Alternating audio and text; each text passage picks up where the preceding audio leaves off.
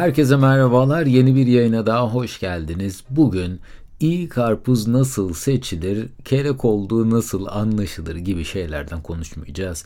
Başlık her ne kadar şu an karpuz seçimi nasıl yapılır çok eğilimli olsa da bugün doğru kararlar nasıl verilir ve yanlış kararlar verilse dahi bunun önüne nasıl geçilir? Ana başlığımız bu olacak bugün. İsterseniz hiç beklemeden buyurun hemen yayına geçelim. Bu arada ufak bir hatırlatma yaptığım yayınları beğeniyor ve destek olmak istiyorsanız Patreon üzerinden bana destek olabilir veya dinlediğiniz platformlardan abone olarak yeni yayınlara anında ulaşabilirsiniz. Diyelim ki canınız şöyle tatlı bir karpuz çekti ve mahallenizdeki marketten veya manavdan karpuzu almayıp gidip organik ürünler satan bir marketten normalin 4 veya 5 katı fiyatına bir karpuz aldınız. Belki saatlerce de en iyisini seçmeye çalıştınız. Karpuzu satın aldınız ve eve kadar bu karpuzu elinizde taşıdınız. Çok yoruldunuz. Oldukça heyecanlısınız. Karpuzun ne kadar iyi çıkacağından da ev alisine bir güzel böyle bahsettiniz ve karpuzu kestiniz. Fakat o kadar para harcayıp zahmete girip organik marketten aldığınız o karpuz sonunda kelek çıktı ve şimdiki soru ise siz o karpuzu bu kadar para ödediğiniz, yorularak eve kadar taşıdığınız ve tüm ev ahalisine böbürlenerek anlattığınız için yiyecek misiniz? Yoksa bunun bir hata olduğunu kabullenip karpuzu atacak mısınız? Aslında bu ikilemin bilimsel olarak bir adı var. O da endowment effect yani Türkçeleştirecek olursak bağışlama bahşetme etkisi diyebiliriz. Nedir bu bağışlama etkisi? İnsanların sahip oldukları eşyalara market değerinden daha fazla değer verme eğiliminde olmalarıdır. Örneğin hiçbir insan kiraladığı arabayı yıkamaz çünkü arabanın sahibi olmadığı için arabayı yıkamaya değmeyeceğini düşünür.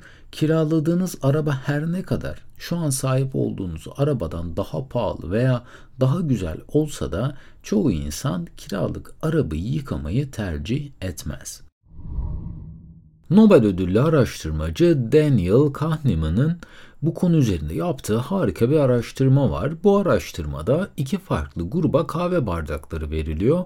Birinci gruba kahve bardaklarının sahip oldukları söyleniyor ve bu bardağı gündelik hayatlarında da kullanmaları isteniliyor, talep ediliyor. İkinci gruba ise bu kahve bardaklarının sahibi olmadıkları ve günlük hayatta da kullanmamaları gerektiğini söylüyorlar. Bir süre sonra bu iki gruba da kahve bardaklarını satmaları gerekirse ne kadar ücret isteyecekleri soruluyor ve bulgular inanılmaz. Kahve bardaklarının sahibi olan ve günlük hayatlarında bu objeyi kullanan insanlar kahve bardakları için 5 dolar 25 sent ortalama fiyat istiyorlar. Kahve bardaklarının sahibi olmayanlar ise 2 dolar 25 sent ile 2 dolar 50 sent arasında bir ücret talep ediyor. Hayatınızda sadece sahip olduğunuz için normalden daha fazla değer verdiğiniz kaç adet eşya var? Bunu hiç daha önce düşündünüz mü? Yani doğum gününüzde hediye gelen ve son bir yıldır giymediğiniz o kazak, bir gün okurum diyerek alıp yıllardır okumadığınız o kitap veyahut da mutfağınızda kesin bir gün lazım olur diyerek aldığınız yüzlerce aracı bir daha gözden geçirin istiyorum. Bu bir endowment efekt olabilir. Bağışlama, bahşetme etkisine kapılmış olabilirsiniz. Peki buna sebep olan şey ne? Aslında bunun da e, nereden geldiği bir araştırma sonucunda ortaya çıkmış. İlk olarak yaptığımız yanlış seçimlere ısrarla bağlı kalmak veyahut da kullanmadığımız halde sakladığımız, atamadığımız eşyalarla hayatımızı geçirmemize sebep olan şey boşa harcama korkusu. Bu aslında İngilizceden geliyor. Yani fear of waste diye bunu e, bulmuşlar, araştırmışlar. Yani Türkçe'ye çevirirsek de boşa harcama korkusu olarak çevirebiliriz.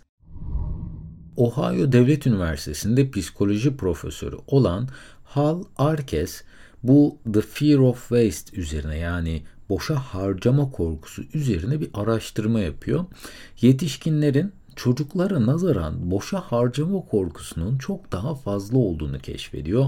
Örneğin çok fazla zaman ve emek harcadığınız bir proje size yıllardır belki bir geri dönüş sağlamadıysa bile sadece bu harcadığınız zamanı ve emeği boşa çıkarmamak için hala o projeyi ayakta tutmaya çalışmak boşa harcamama korkusunun sebep olduğu bir seçim sadece. Yine bu profesör yaptığı araştırmada yetişkin bireylere iki farklı adet uçak bileti aldıklarının varsayımında bulunuyor. Bu biletlerden bir tanesi 150 dolar, diğeri ise 100 dolar. Fakat planlarında acil bir değişim yapmaları gerektiğinde bu iki biletten sadece bir tanesini seçme hakkı olduklarını söylüyorlar ve araştırmaya katılan insanların çok büyük bir kısmı 150 dolarlık bileti kullanmayı tercih ediyor. Halbuki 100 dolarlık bilet kar tatili yapılabilecek ve çok daha fazla böyle keyif alınabilecek bir yer olsa dahi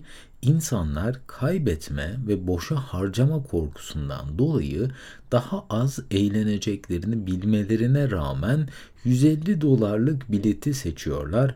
Eğer bu araştırmaları da daha böyle detaylı bir şekilde okumak isterseniz Greg McCowan'ın Essentialism kitabını okumanızı öneririm. Kitabın detaylarını da açıklamalar bölümüne bıraktım. Bu bahsettiğim araştırmada bu kitabın içerisinde e, yer alıyor. Okumak isterseniz kesinlikle bir göz atmanızı tavsiye ederim.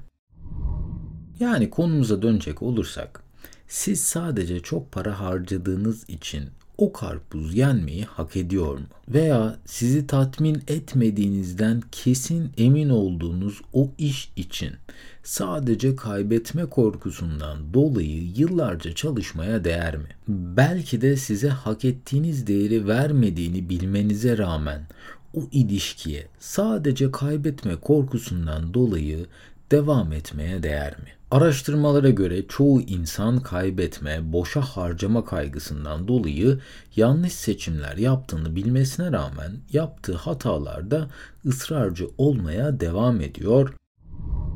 Cep telefonlarımızda mobil haritaların olmadığı dönemde yolu kaybetmiş olmasına rağmen durup birine böyle sormayı reddeden bir akrabam vardı. Kaybolduğumuzu kabul etmemek için saatlerce aynı yerlerde tur atıp duruyorduk. Halbuki hata yapmayı kabul etmek ne kadar da faydalı bir seçim.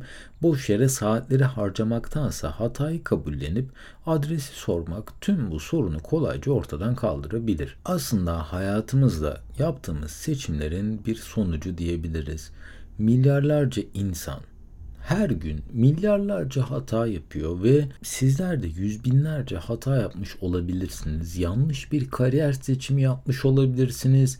İstemediğiniz bir çevrede yaşıyor olabilirsiniz veya size uymayan bir ilişkinin içerisinde de olabilirsiniz. Hataları kabul etmek ve bunu değiştirmek için bir aksiyon almak dünyadaki insanların yüzde üçünden daha azının yapabildiği bir şey. Yanlış bir seçim yapıldığında buna yanlış diyebilmek sizi küçük düşürmez, sizi aptal yerine koymaz, sizi olduğunuzdan çok daha iyi bir yere taşır. Çevrenize, ailenize, arkadaşlarınıza rezil olma duygusundan dolayı yaptığınız hataları hala ısrarla sürdürmeye çalışıyorsanız bu sizi zamanında aksiyon alamadığınız için işin içinden çıkılması çok daha zor ve çok daha ağır pişmanlıklarla dolu bir yere er ya da geç ne yazık ki çıkarır. Ve bugün de bir yayının daha sonuna geldik. Umarım sizlere faydalı bilgiler sunabilmişimdir. Bu arada tüm yayının yazılı metnine ve yayında kullandığım kaynaklara açıklamalar bölümünden ulaşabilirsiniz. En kısa sürede başka yayınlarda görüşmek üzere. Kendinize çok iyi bakın. Hoşçakalın.